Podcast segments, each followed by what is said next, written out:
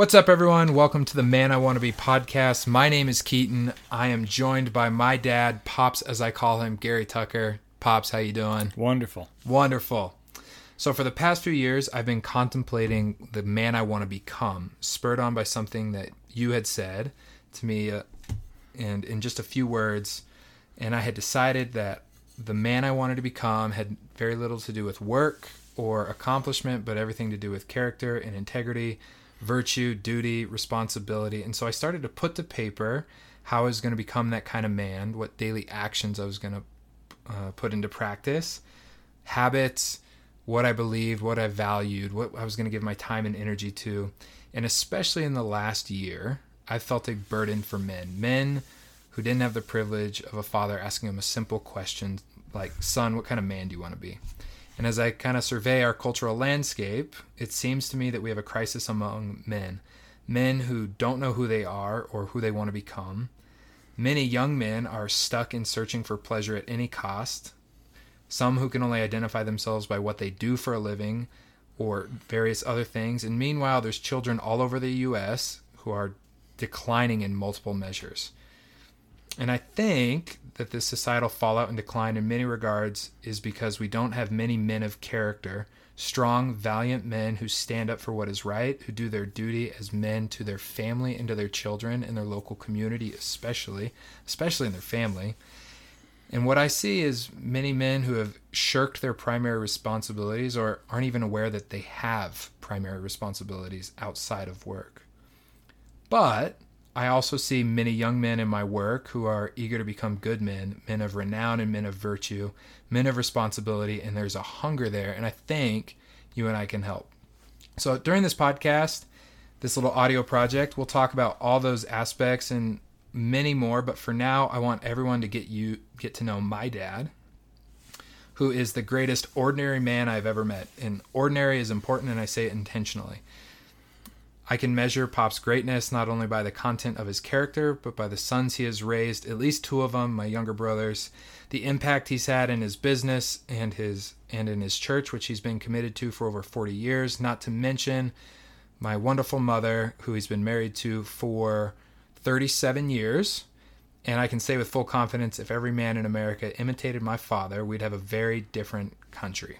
So, Pops, thanks for joining me on this podcast adventure. Stop crying. We, Dad's a crier. I'm not. We don't really know what we're doing. We're sitting in our baby's, soon to be baby's, nursery thing, surrounded by a stroller, a mattress, pillows, and a Jeep cover.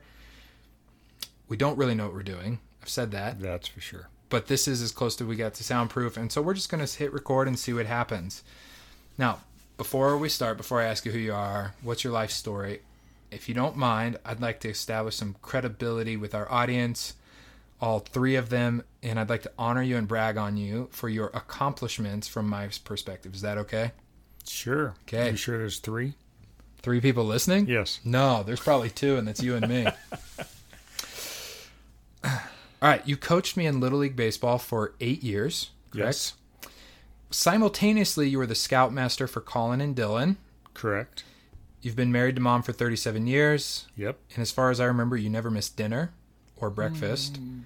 or a sports game or an event. And if you did, it's like one. And it's you didn't have a pattern of missing things. You were very present. Yes. And on top of that, you ran your own business for 27 years without letting it dominate your life. Yes. You were you weren't scrapped for time or anything. You also served as a deacon and as an elder at your church, which you've been a part of for 40 years. So one might say you're really, really loyal. Yes. That's a long track record. And that's the big stuff. It's the stuff that every man can do, should do.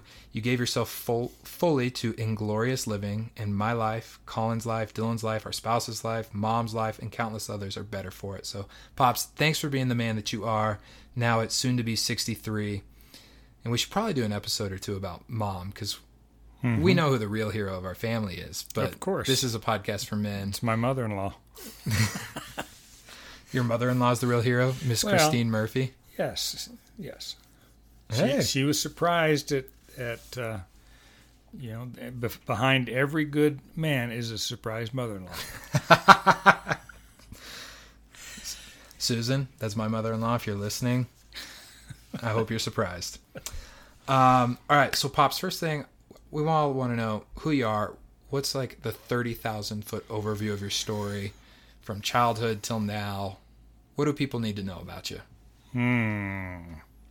Well, I was born in the panhandle of Texas in 1958. I was born the same year they came out with the hula hoop. So that is my claim to fame. No Uh, way. yes. Suddenly, your 40th birthday party makes way more sense. Yes. Yes. Okay, It makes more got it. more sense. Uh-huh.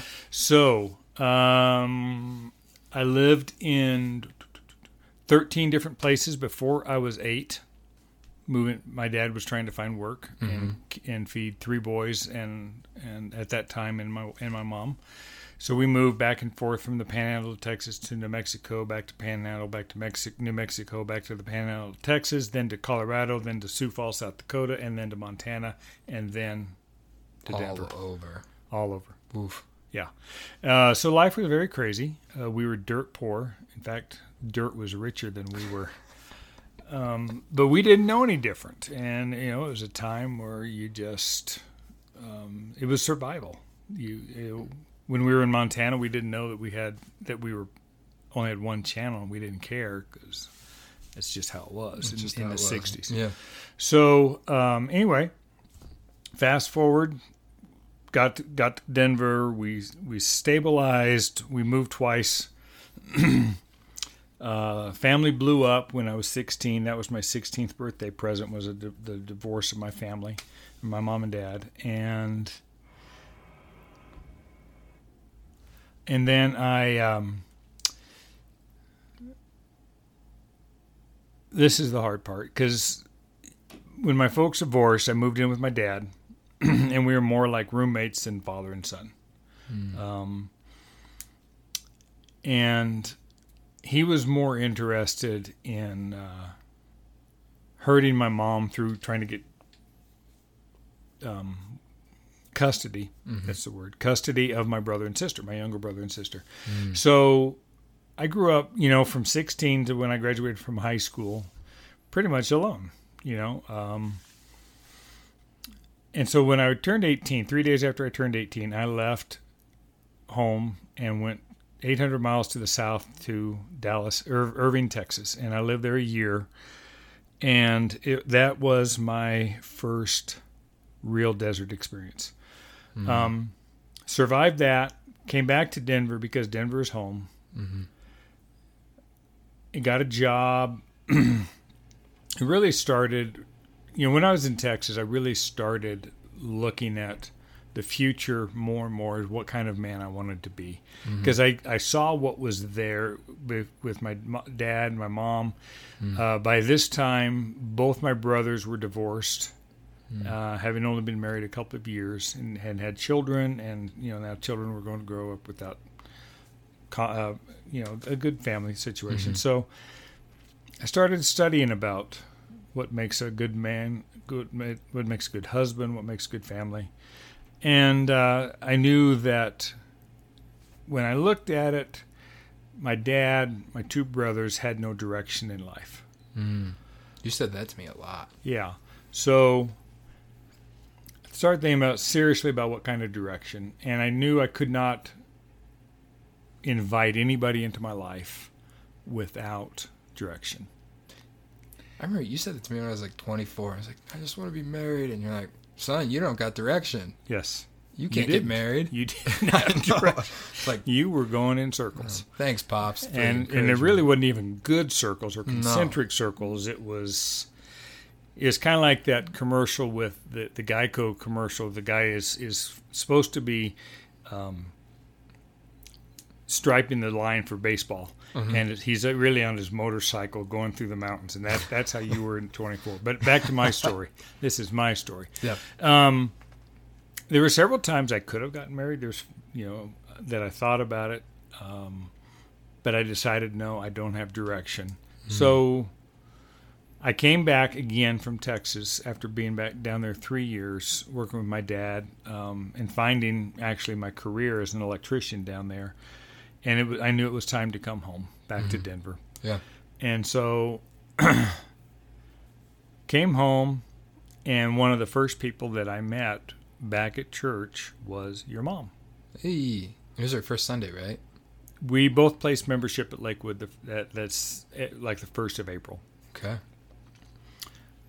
Um, funny story about that is I didn't think I could handle, not handle. I didn't think I was good enough to be to even date your mom, because within a month after I met her, she had taken a trip to Hawaii. She had pretty much a brand new car. Um, just all these things. Oh, wow, you know, because I'm still dirt poor. Yeah. And So mom's yeah. living it up. She's living up, but you know, perception. They say perception's reality. Perception's not reality. I was just a total idiot then. um, but we started dating on, on June 26, 1980, or 1983. We got married in 1984. We have been married since then, uh, 37 years, like you said, and have had the privilege of having three wonderful boys instead of th- four awesome daughters, Which you wanted. Which I thought I wanted. Thought you wanted. and until I really, you know, thinking about it, no, I needed to be the father of boys. That's good. That's great. Um, yeah, there's a lot of stuff about your story. One of the things that's great, Stephen Mansfield says this all the time. You need to know your heritage because there's so much wisdom and that you can pull from your heritage. So your father's story, your grandfather's story, and so I appreciate you sharing. I know you've shared a lot of that stuff with me over the years, and maybe we'll have people like write questions or whatever to ask you some more specifics. But you ran that business for 27 years as a master electrician, married to mom 37 years. It's amazing. Um, so you had mentioned you had started to think about what kind of man you wanted to be, what direction you wanted to go. You were at that time, what was it, 23, 24? But you had started when you were 18. 18, And when I first left kind- home. Yeah, when you first left home. Okay, so you probably had quite a while. You got married at 25, correct? Yes. So seven years before you got married to kind of get some direction in your life, kind Mm-hmm. of decide. During that initial seven years, what kind of vision did you have for the man you wanted to be? Like specifically, like what kind of husband, what kind of father, what in your work, like what did it look like near the beginning, like of a. So like when I'm looking at my personal vision, I have like the things I value, what I believe about God, people, work, money, marriage, family, I think about uh, I pull a verse from it's First Samuel chapter sixteen, the description of David uh, when he's first met. He's a man of val- a man of valiance, man of war. He's skillful in what he does, and I like pull from that. I'm like, I want to be like that, but I'm still I'm almost thirty, so I've got kind of a naive vision. I haven't had any real life challenges yet. Got a daughter on the way, mm-hmm. but You've had challenges. but you know what you know what Yeah, I, mean. I know- Yeah, I've, I know I've had you mean. single person challenges. Yes, single person, but you had to. You know, one of the things that that you almost or you you were thinking about, and I almost did. I saw my family do it. Is you jumped into a relationship, or thought you might have wanted to jump in a relationship without knowing those things, Yeah. and it has taken you a while to get to know those things. Yeah. Um, and you know, and you never stop reevaluating those things, Yeah. uh, re-educating yourself Right. on those things. So, Totally. and you know, the vision that I had at 23, 24 is certainly different now after being married Yeah. 37 years. Yeah. Um, but you know, one of the things that that I knew I wanted to do as a Christian man was make sure that my life was based on what Scripture says as a Christian man. Yeah. That you know, when in, in uh, I think it's Second Corinthians thirteen when Paul talks about be a man. Mm. Um, yes. And to be a man of God, you have to emulate Paul as he emulates Christ. So you just skip Paul and you go straight to Jesus, and that just makes life easier. You Yeah. know, you see how he treated people. Mm. Um, you know, whether it's the, the woman caught in, in adultery and the tenderness that he dealt with her, or the woman who had the blood issue, or the woman who had just lost her son and he mm. stopped the the funeral procession and he mm. healed her or brought him back to life, or how he dealt with the Pharisees mm-hmm. and woe unto you, you Pharisees, from Yeah. Matthew 23. So Yeah. he knew what he believed. He Yeah. knew what he was about. I wanted to be like that. Yeah.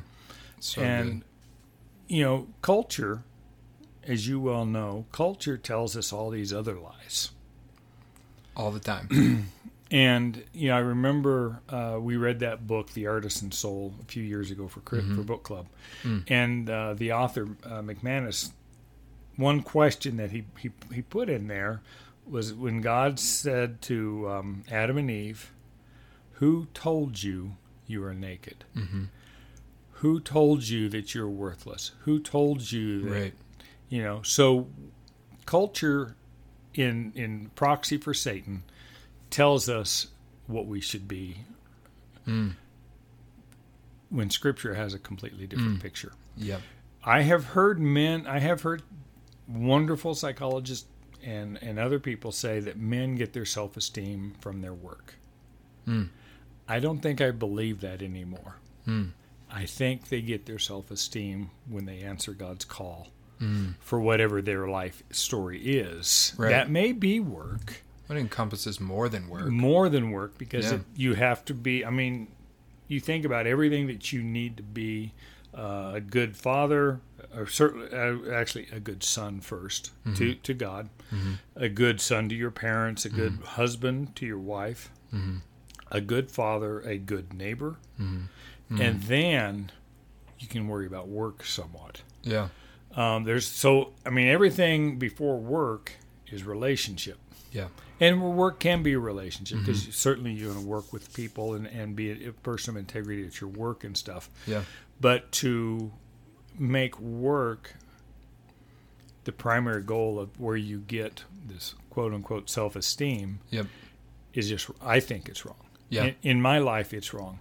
Yeah. Um, but I'm not. I I I think it's wrong for all men. But Yeah. and I think we're just confused because Yeah. we believed a lie. Yeah. Well, and that's, I mean, that's, I think that's very practical and ancient wisdom. Paul said that, like, he says, if you can't provide for your family, which doesn't just mean financially, like, provide in all sense, Mhm. you've denied the faith. And we're going to talk about God because men need God. Men need God. And, but even, uh, and I'm going to talk about Theodore Roosevelt on this all the time because I just think the man he was was amazing. But he has this quote that I, like, read multiple times a week where he talks about that. He talks about the importance of work, but he then finishes that quote by saying, All of these things are as dust. If the ordinary man, which is why I use the word ordinary, is not committed to the noble task of being married to one woman and putting him, giving himself over to the responsibility of raising good children. He says the rest mm-hmm. of it's like dust. Right.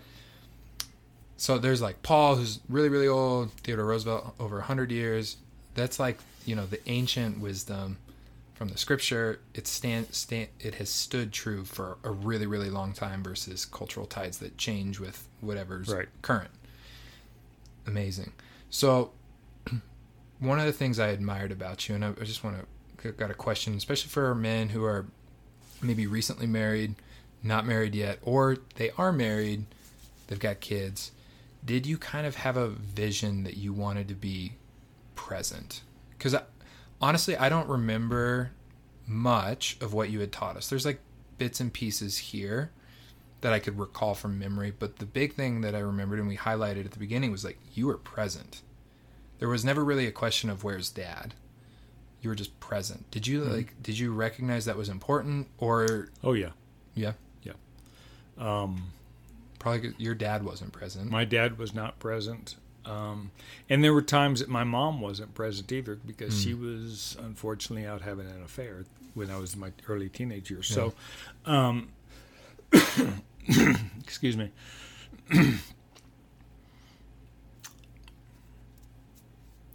I um, I read a book by Francis Schaeffer, um, the the the Bride of Christ, hmm and in that book he challenges men and pe- church families, but ma- mainly men, to be invested in the next generation. hmm And he asks this question How many times have you risked breaking the springs of your car taking children somewhere?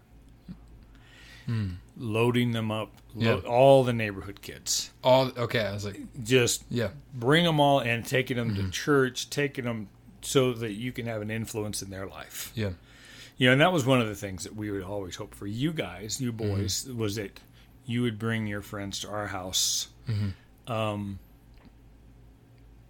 Didn't do that. Didn't work as well, but it's all right. I was a rebel. Colin didn't do it either. Colin didn't have friends.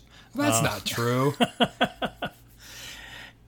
he just didn't bring them over. He did. No, none of you brought your friend. Well, Dylan did. He brought Dart, Yeah. Mm-hmm. D'Artagnan and other people. But, um, but I, I got from that book that there is a there is value in being present, Mm. even if it's quiet. Mm-hmm. In in in being present in the life of the next generation. Mm. Mm. So good. and you know, and, and as I think I sent you a, a deal for your your for your baby your baby as you become a mm. dad, Yeah. that you were to prepare them for a world that is not here yet, Mm-hmm. not for the world that you grew up in. Right. So you have to be as a dad, you have to be as a man, you have to be have vision Mm-hmm. for what is coming, so that Yeah. you can prepare. Yeah. I have two things I want to like add or comment on. One was about work, the self esteem and work, but also, so we didn't really bring friends over in high school because you had rules and boundaries. But you know, it's funny. I was just thinking, um, when uh, so Sean, Sean's one of my really good friends. When he moved to Ventura, he had said, I asked him like, "What's Ventura like?" He's like, "I love it. It's kind of like going to your parents' house on a Saturday." I was like, "Wow, that's a that's quite the description." And then after I'd moved home from Texas and mm-hmm. started getting plugged in at the church, I would just bring friends over all of the time. So I was a little Yes, you would. You were late to the late yeah, I to the about party. eight years late. but then the self esteem coming from work, I was actually thinking about that and had written something the other day when I was kind of thinking about that when I because I was really focused on giving yourself to un, unglorious, ordinary things. There's not a lot of glory in loving your wife well, like outside glory. There's no, mm-hmm. there's no, doesn't tickle your ego or raising good kids or anything like that.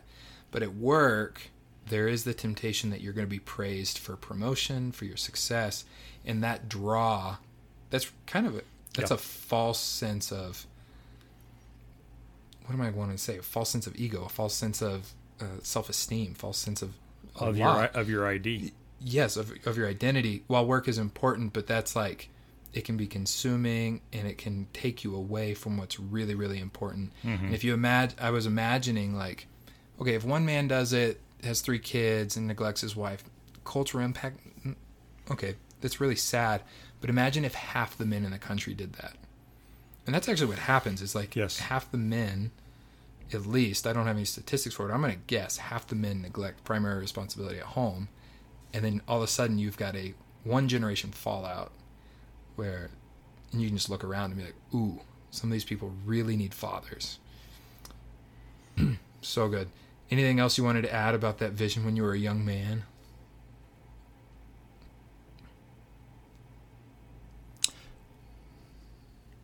Um, so I mentioned, you know, that my that my family blew up, and I didn't speak to my mom for six years.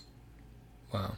I don't think i knew that. From the time when she kicked me out of the house the last Sunday of 1974, um, until I was actually into Texas the second time, and I got to thinking about. One of these days, I'm going to have a four-year-old boy. mm. and I can just imagine. I'm imagining this conversation with my four-year-old son, and he asked me the simple question, "Dad, why don't you like Grandma?" Mm. And I had to ha- come up with an answer for that. Mm. So I really had to start evaluating myself, Mm. and one of the things I came up with is that my absence from my mom wasn't Mm. really hurting her like I thought it was. It was hurting me. yeah And so then I started studying forgiveness. Mm. And what Mm. does that look like? And I looked at my own life. I thought, you know what? I'm kind of like one of those guys that wanted to cast a stone at the woman. Mm-hmm. Mm. So I contacted your grandmother and. I said, Mom, this is what's been going on in my life for the last six years. Mhm. I would like to reconnect with you. You know, I initiated that. Mhm. And uh, we, we did initiate. I don't know that we ever really regained those six years, Yeah. but living a life of forgiveness for everybody, Mm. be it your spouse, your parents, your children, your bro- your brother, the weird uncle that you have somewhere in your life, Yeah. really frees you up Mm-hmm. To be able to go to bed at night with no regrets. Mm. So good. Does our culture need anything more right now than forgiveness instead of vindictiveness and cancel culture and like revenge?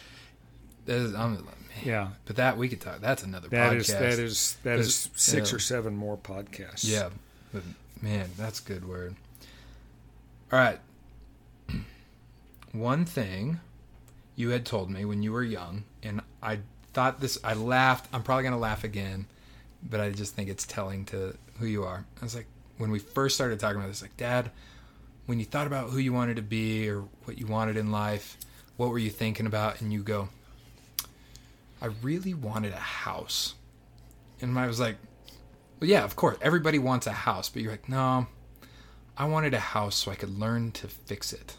Because then I'm useful to people. I was like, who? You're just better than us. You wanted a house so you could learn to fix it, so you could be useful to your friends and neighbors when they needed something done. Who thinks like that? yeah, I, I what a dream.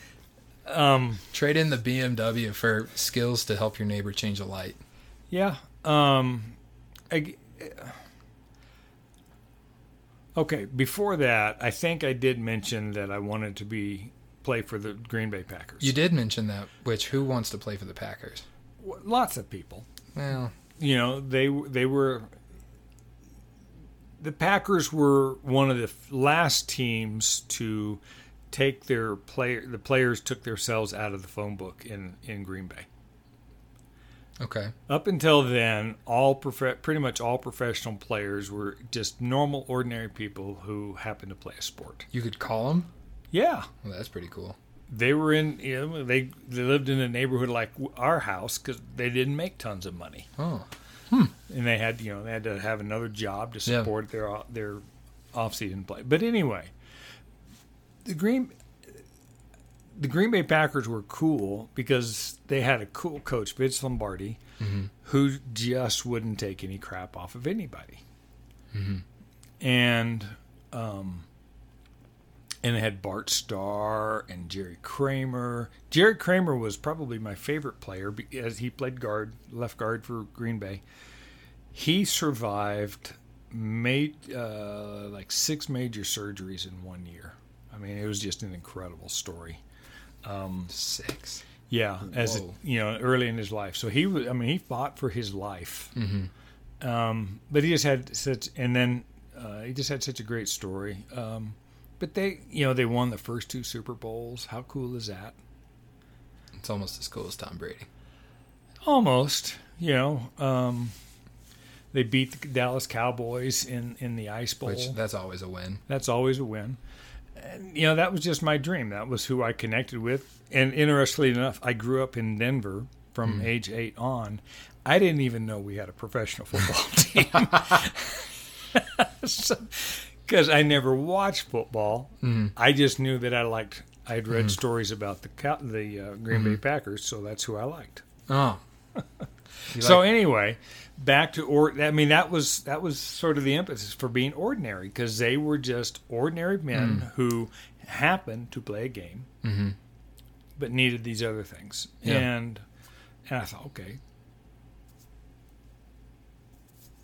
What's wrong? There's nothing wrong with being ordinary. no, Um, that's what most of us get to be. yeah, and I look at you know I look at like today, um, how hard it must be to keep on the image of of the Hollywood stars or, Mm. or famous athletes, you know how hard their life must be because we, as a culture, worship them. Mm. Paparazzi taking their pictures at all all the times. Yeah. Who wants all of that junk? Yeah. You can't like you can't go out to eat. No, You can't do anything. no. I mean, you're constantly Bombarded. bombarded. Yeah, Yeah. bombarded. There's no peace in your life. Yeah. Yeah. and that that definitely wasn't what I wanted. I wanted, and so and I'd lived in an apartment when I was down in Irving, um, and they had gunfights. And I thought, well, maybe a neighborhood with a house will be safer. Mm-hmm. yeah, it might be safer. you know, you think like back to ordinary, like with our our elected officials. If they do a bad job, we just vote them out and we mm-hmm. move on. But if like ordinary men don't do their job well, we have like societal fallout, Correct. re- like that you don't really come back from. It's really really difficult. Yeah, and you well, you think about though, how many how many professional football players are there? Not that many. How many teams are? Thirty six teams times thirty-two teams, fifty-five players. Yeah, not many. Baseball, five. There's five hundred and thirty-five people in Congress. Yeah, nine judges. You know, of course, you got the government, or the, the president and his cabinet. So, I mean, there are a lot of people at the very top of the tier, Hmm. but most of life is lived in the mundane of, Yeah. of every day yeah. On your Um, street. on your street. So, are you going to to minister to your neighbors, Hmm. Or are you going to dream about who I can impact the world? Yeah. Well, you can impact the world with Yeah. the 14, 15 people yeah. that live in your neighborhood. Yeah. You know, it's actually, when I think about that, Jesus called ordinary men.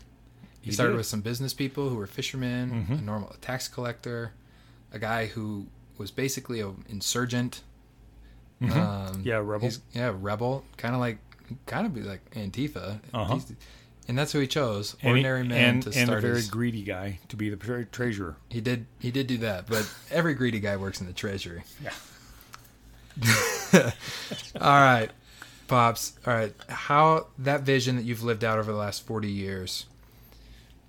It, you said it has changed, and I'm sure it's changed as we got older, as you gained some wisdom and some insight. How do you think you grew? What did you learn? And then I'll ask you some other questions about it, like how's it changed?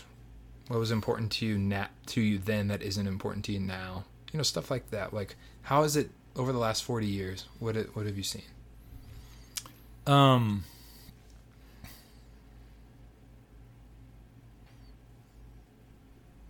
wow. Well, we can start with a funny example. Okay. What is a funny example? Well, it's funny now. You tried doing Bible studies with us because you wanted to make sure that we yeah. we were early, early morning devotional. 6 Monday- a.m.. Monday through Friday.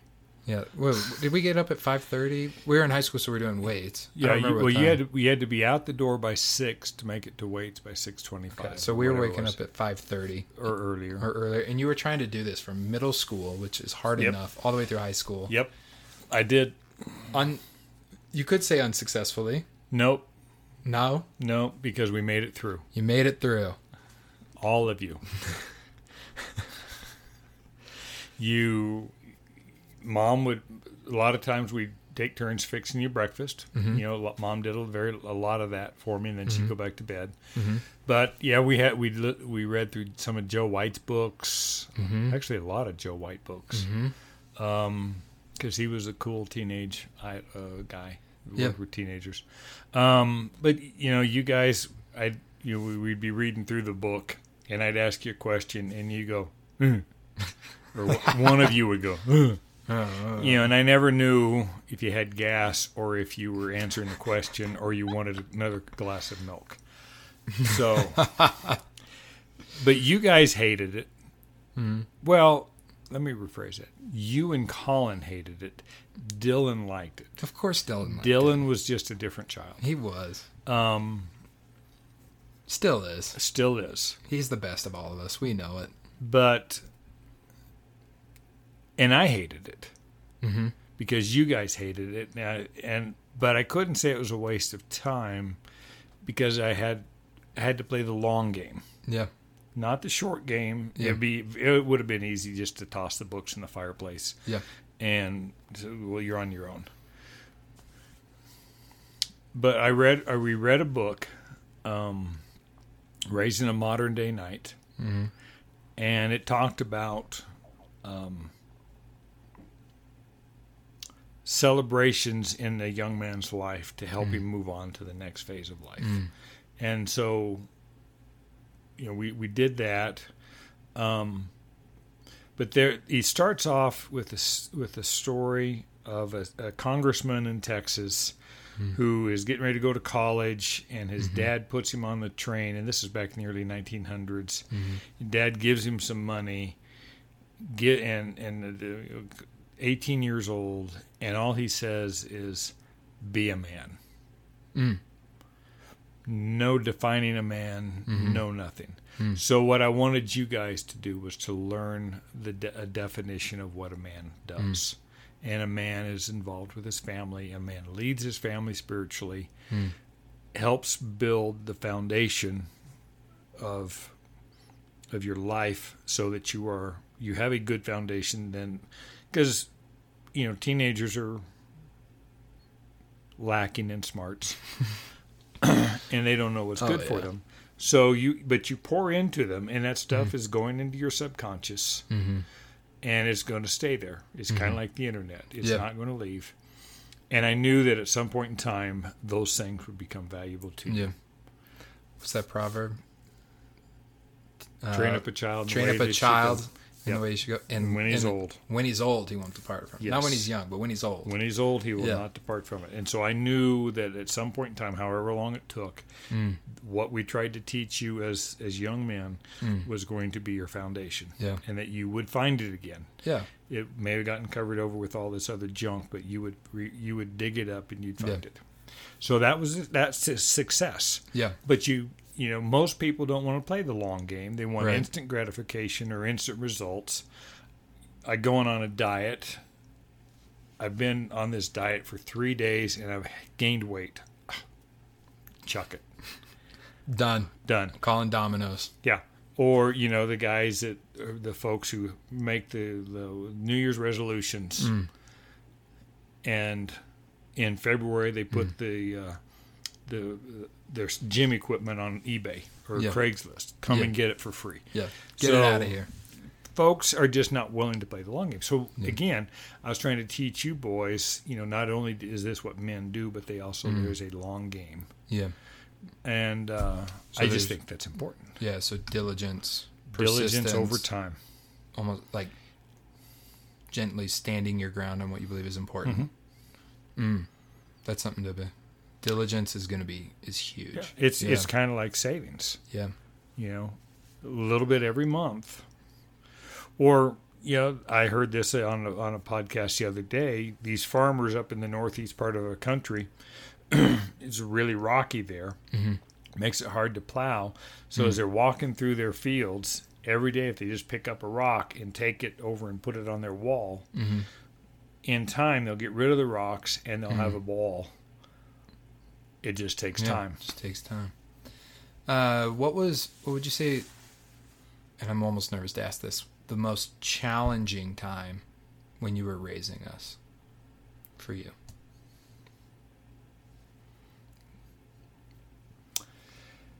And you, Um, can, and you can be honest. I can take it.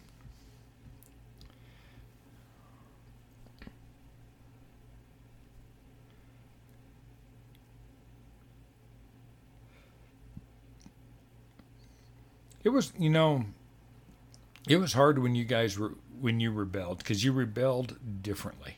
Mm. You know, you were very loud and vocal in your rebellion. Colin was very quiet but manipulative in his Mhm. rebellion, hmm and Dylan just he finally got to where he didn't listen. Yeah. You know, that was sort of his rebellion. He just Then yeah. in one ear. And actually, I don't even think it ever went into his ear. He just he was just nodding. Mhm. You know, oh yeah, you got it. Mhm. And so, but um, I think the hardest time for me was your graduation night when you refused to because we had family in town who wanted to see you wanted were so proud of you that grad for graduating and all you wanted to do was go hang out with your buddies at, and do Oh, whatever do whatever you and your buddies would do um, I actually think about that a lot. That's one Yeah. of my bigger regrets. Yeah. And so, or that one night, I don't know which, however, this may have happened more than once, but you and Sean and whoever else were in my, were in the, the, um, what was that car we had? The LeBaron, The Baron when we popped the tire, popped the tire and you called Sean's mom and you didn't call me. I didn't want to get in trouble. I will say, on my graduation night, there was we didn't actually have that much fun. We didn't, course and we didn't do anything, and there was always some sort of weird blocker that kept. But I don't think you really ever had fun when you were away from us. no, we probably didn't. But I do remember that night because you asked me, you were like, "Why didn't you just call me?" Yeah. and I remember being like, Okay, so do you remember when you first started driving "Mm-hmm," and I hit the tree and you hit the tree? and came up with an elaborate lie about it. It wasn't that elaborate. Well, it felt elaborate. It felt elaborate to a 16 year old mind, Mm-hmm. but it wasn't elaborate. And what did I do? Well, you picked me up from wrestling the Mhm. next day. Mm-hmm. I got into your work van. I Mhm. think it was your black work van. It was my black work van. you didn't van. say anything, and all you did was hand me a piece of, like a stick, a very small stick. with a pine cone on it. Yeah, and and you're. I think you said, "Do you know where I got that?" And it's just done. I didn't, I don't. think I You were busted. I was busted. Okay, and you remember what I said to you? No, I don't. I said, had you told me the truth, Mm-hmm. I would have paid for it totally. Mm. But since, Oh, yes, since you remember that. lied, you have to pay a third. Which is still like generous. Yeah. Yeah. So for you, fast forward uh, two years, for you to be afraid to call me Mm. was hard on me Yeah. Oh yeah. because I I choose I try not to be judgmental be, again because of that forgiveness thing. Mm-hmm. Yeah. Remember, I got a ticket when I had a permit for doing 81 and 55 That's true. in my neighbor's car, Mhm. 40 miles north of Denver, Mm. And had to explain all that. Mhm. So I have no real right to to to judge, but I do have the right to encourage to Yeah. do the right thing. Yeah. So the right thing is call your dad. It is the right thing. And now I'm thinking through so many different times when I should have called. Like when I accidentally backed into the neighbor's car, but I was late for work. I was like, I'll just take care of it when I get home, so I didn't call anybody. There were Yeah. several times. That's shame on me. But hey, we live and learn. I was a hard kid to raise. I had like a lot of zeal and loudness, and You you were an extrovert in a family of introverts. I was that. and you And did. so opinionated. No, not even. Everyone had opinions. I had everyone truth. had everyone had strong opinions in our family. That's true. Every one of us. We just dealt with them differently. Mm. You, though, just came out of the womb. Even though you're two weeks late, Mm. you came out with track shoes on and ready to go. Let's go, Mom, who's coming over today? Or mom, can we go over? Mom, mom, mom, mom. And that was all before you were two. I know. I mean, it, you walked at ten months old. I did. Like a baller. Yeah. All right. So the reason I wanted to ask you, what was the hardest? And there were lot, there were lots of There them. were lots of hard you know like you're a master electrician who works during a housing crisis with gas prices that Yeah. were I think actually some of the hard times also though um, when you would disappear. oh yeah That was hard. When we you know we found you down at like I think Belmar. yeah in uh, Dick's Sporting Goods. Dick- I think it was Sporting Galleons at the times. Yeah. Um, or you know the time that you didn't go to school Mhm. and you called me and said, "Dad, I need you. Mm. Um, yeah, it's just you know, Mm. parents have expectations for their their kids. I mean, Mhm. it's hard not to. Yeah. You know, s- um, and when they don't live up to those expectations of, Mhm. of character or Yeah. um, it it's hard. Yeah. I mean, one thing though I can say is I, I don't I don't I think we did a very good job of not living through you boys Mm. for our Yeah. unfulfilled dreams. Yeah.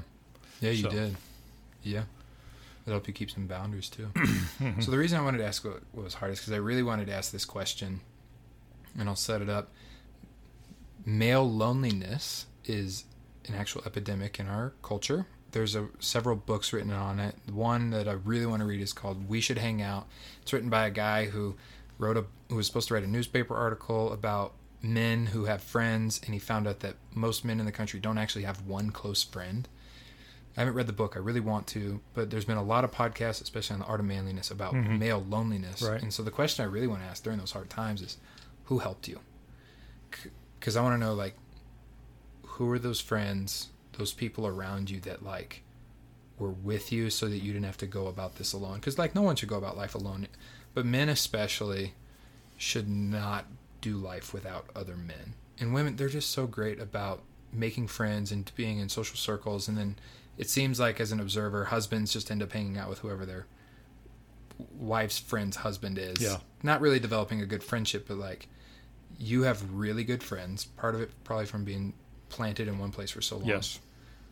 But who helped you? Um, well, certainly Mark. You know, we were we were raising boys at the same time, and you know, one of the the absolute greatest thing that that I ever did was uh, suggest to him that we, he and I, and some other guys, and we did this for quite a while, should get together every week and pray. Mm-hmm. You know, have a time and get to know each other and and pray.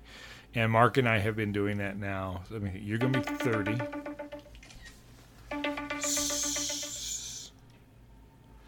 Guys, we're just gonna have to deal with it because we're 47 minutes into this podcast, and I'm getting a phone call, and I didn't put my phone on silent. So that's just gonna be in there, and it'll uh, be what it is. Yep. So, um, anyway, so Mark and I have been now meeting together. Now we do it every other week on Saturday morning at, at 5.30 uh, for 32, 30, almost 33 years. Wow. And, Wow. you know, to walk together with another man that long who have been through the same, some of the same hard trials of raising Mhm. teenage boys Yeah. uh, was just tremendous. But probably even more important than Mark was Jack Young, Mm-hmm. who, when my when my family blew up and I Mhm. moved, I went from one church to another church to Lakewood, Mhm. where I, where I was from 16 on. Mm-hmm. Um, Jack and Nani were a couple that really spoke into my life and earned the right to tell me when I was being a complete idiot. Mm-hmm. And that's important. yes, and um, Jack was the man that I would talk to Mm-hmm.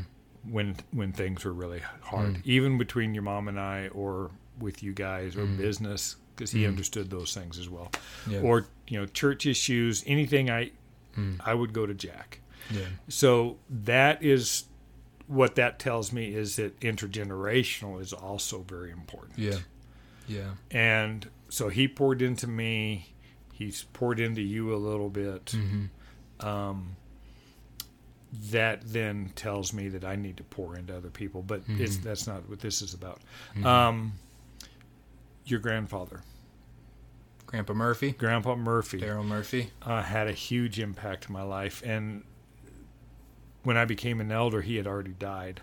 And I Mhm. wish that he would have been around so I could talk through some other things with him. Because, Mhm. you know, those old farmers just had a lot of wisdom Yeah. that we city folks may Yeah. not have had. Oh yeah. And so, um, yeah, I'm, uh, those, again, intergenerational. Um, and it, I, you know, I always thought it was amazing that I could talk to my father-in-law so easily. Yeah. So, Yeah. That's a gift. Yeah. Um but you know I don't have a lot of friends. Mm-hmm. Friends is a word that I use pretty closely. Mm. Um, I have a lot of acquaintances, Mhm. and we do a lot of things together. Mm. But if I need someone to spill my guts to, it's it's going to be Yeah. someone that I would call a friend. Right. Someone you've known for 30, Yes, 40, however long you've known Mark. Who Well- knows probably everything about you. he knows quite a bit. Yeah. You never know everything about everybody. Well, yeah. but yeah. But if someone were like, hey, did you hear this about Gary? He'd be like, well, yeah, he told me last Friday. Yeah. Or last Saturday. Yeah. Um, wow. Amazing. So last thing I wanted to talk about, one thing, like things that you've learned along the way. So we're talking a, almost 35 year span here from when you, like, well, longer than that, but I'm just assuming from, we'll say 25 to 55. About things you learned along the way that you either are really glad you learned or you never thought you would ever ever have to learn. So listen, like what'd you learn along the way? plumbing. Plumbing. Plumbing. All right, and that's it, folks. Thanks for tuning in. Um,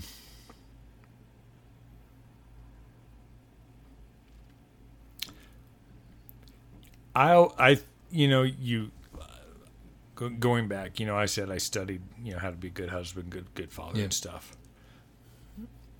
You're never ready, and even when you think you are, Mhm. you're not ready. Right. You're never, re- you know, you're getting ready to be a dad. Mm-hmm. You think you're ready, Oh yeah, my confidence has never been higher. yeah, until you bring that baby home. Mm. and um, you know you you'll come in here into this room and you'll put this little baby to bed and you know on, on day three when she comes home and you'll look at Chelsea and you'll say what in the world are we doing Yeah. Yep. um, you look at her you look at the diaper and, sh- and the diaper is three times bigger than she is and you think oh how does it fit Mm-hmm. um, I I thought I knew how to be a father. Mhm. I thought I knew how to be a husband, Mm-hmm. and I knew more about being a father and a husband in my 30s than I Mhm. did in my 50s. Oh, some guy at church. He's one of the one of our like important like key people who attend our church. Said we were talking about something like that, and he's like, "Now's the best time for you to write a parent book if you want to get after it. Write it now. You know everything, You- yep. so you, should do. just write it now You and do. make your money." And Yeah. Now, see, you're getting ready to enter what I would call the middle school of adulthood. mm, Because what 30, does that mean? 30 somethings are like middle schoolers. They think they know everything Mm. and everyone's talking about them. mm, mm, mm. Great. Middle school is not the highlight of my life. But you thought you knew everything. Yeah, And you Yeah. thought everybody was talking about you. Dad, I've always thought I knew everything. Well, and I did, have always thought everyone was talking about me. Yeah. So you've always been a middle schooler. Yeah, I've always been a middle schooler. Lots of zeal, no knowledge. Yeah. Yeah. And, you know, a little bit of wisdom somewhere in there. Yeah. Um, One thing that you had talked, we had talked about when we were putting this together, and I really loved the phrase you used. You said, "said that what was like something that was hard that you didn't expect to be hard?" And you said, "I never would have guessed it was so hard to be married." And I was like, "What do you mean?" And he's like, "All of," and this is what I thought was hard because like marriage itself, it was what you said specifically. It's like I'd never had to be accountable to anyone, and then when I got married, I had to be accountable to your mom mhm. and that was the hardest part for me. And so I think there's something like for men like you're accountable to your wife for who you are in the world. It's the most important relationship you'll ever have. Can you that's about as much knowledge as I know about that. Can you kind of expand on like a little bit what you mean? Um, excuse me for saying um. Oh, that's okay. My phone rang. So I lived from 18 to almost 26 by myself. Mm-hmm. You know, when I was 18, I had my own. I, I had my own apartment from the time I was 18 until I moved back from Texas the second time, and I lived with. I, I rented a room from from my friend Sue Henderson before your mom and I got married. So I was used to being unaccountable to anybody outside of showing up for work every day. Yeah. Or you know, if someone, you know, if I called and say, "Hey, let's go, let's go shooting or let's go fishing or whatever," Sure. we would do that. So, and my personality is such that I don't need a whole lot of human interaction. Mm-hmm. You know, I know I need some, but I don't. You know, if if if I'm in my if in my shop all day long and the phone doesn't ring, Mhm. it is a wonderful day. Yeah. What's that like? Yeah. So all of a sudden, there's this other person in my life, and neither one of us are going home at at the end of the night. Mm-hmm. We're going to our bedroom, Mm-hmm. and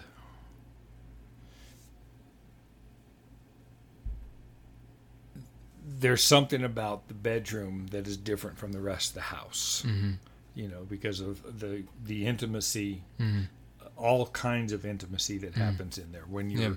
downloading from the day or decompressing, whatever you want to call it, and you know you're you're, sw- you're you know you guys are saying sweet nothings in your to each other's ears and stuff, and oh, gross. yeah, and sharing with each other. Mm. If you're not used to that, Mm-hmm. and based on the trauma that I had from my childhood, Mhm. you know, um, my mom really hurt me. Yeah.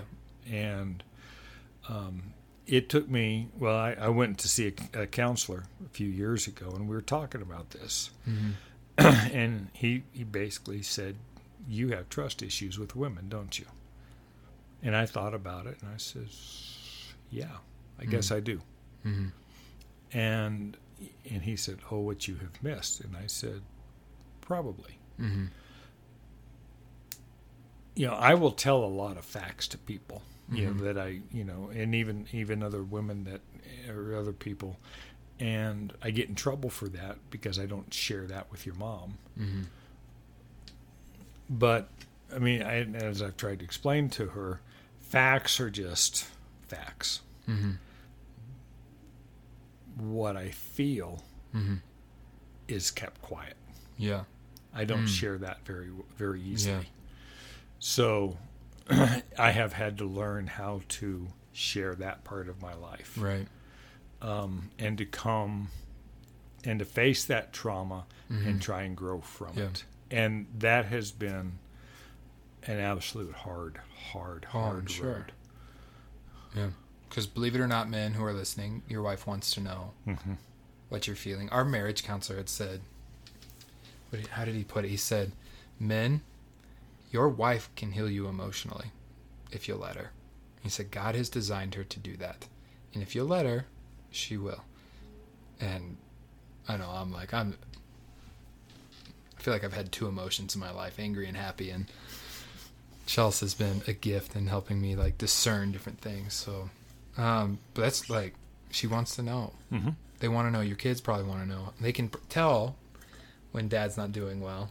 I was talking to a guy at church, and he said that he's like, he was talking to his daughter, and he and she said, "You know, Dad, Mom and I can tell when you're not happy, but you won't tell us about it." And his daughter's like grown and older. She's not eight. She's like 23 or something. And that, to me, when I hear accountability, I don't just mean like they're checking in on you, but like they want to know what's going on in your world, what's affecting you, because they know like how you're affected in life, whatever's happening affects them. Mhm. They're like they're kind of downstream for whatever's going on in Right. your your inner world and your outer world. And hmm, You know, and I don't, I don't know what it's like to be a woman. It looks very hard. Mm, uh, especially you know when Yeah. I when I watch them pack, when Yeah. I watch your mom pack, Mhm. and I think, wow, that would be so hard to be you. mm. But women, thank you for being who you are. Yes. for real. like when but when you think about the role of a wife, hmm if you are the man that she deserves, hmm she will follow you wherever hmm and encourage you in whatever you do. yeah, but you have to be the man first. And um, if you're not used to that, or if you have been coddled or rescued, that is a hard place to find for men Yeah. because there is not unfortunately for your younger generation there is not a lot of men in your world that can show you how to do this Right. in a very There's not. biblical christian way Yeah. and um, you know unfortunately my generation the baby boomer generation has done a lot of damage to culture church Mhm. culture and culture in general um, because we are the generation that turned our backs on our parents morals in the late Mm. 50s and early 60s Mhm. and into the 70s and and bring, we brought in the drug sex and rock and roll that, Mhm. that you guys are still suffering with Mhm. um, Mm. so I say that to to say that yeah, there are very few men who can really help you um, find your way through all of the traps Mhm. that Satan is putting out in front of you. Mhm. Um, you know, you you and Chelsea, Dylan and Crystal, are and Colin and, and Audrey are at ages where um, you're still impressionable. Mhm. Um, you know, the frontal lobes have finally closed up and developed and all that other stuff, but you know, you you and Chelsea are coming up on a year. Dylan and Crystal have just celebrated a year. Mhm. Most things is kind of like small business businesses most things blow up in those first five to seven years Mhm. so you're still you know you may find yourself checking out another girl ooh, or chelsea may find you know and so it's very easy Yeah. to to to not navigate so be somebody be the person that your spouse is going to want to come home to Mm. That's a good one. Let's leave them with that for this introduction podcast. Okay. We have lots we're going to talk about. We're going to talk about character, virtue, what we believe, suffering. We'll probably do a couple episodes on suffering, the desert, being steadfast and enduring, among other things. But thank you, everybody, for listening. All three of you. I hope you enjoyed this talk with my dad, and I hope you found some wisdom and inspiration uh, to become the man that God has always destined you to be. Till next time.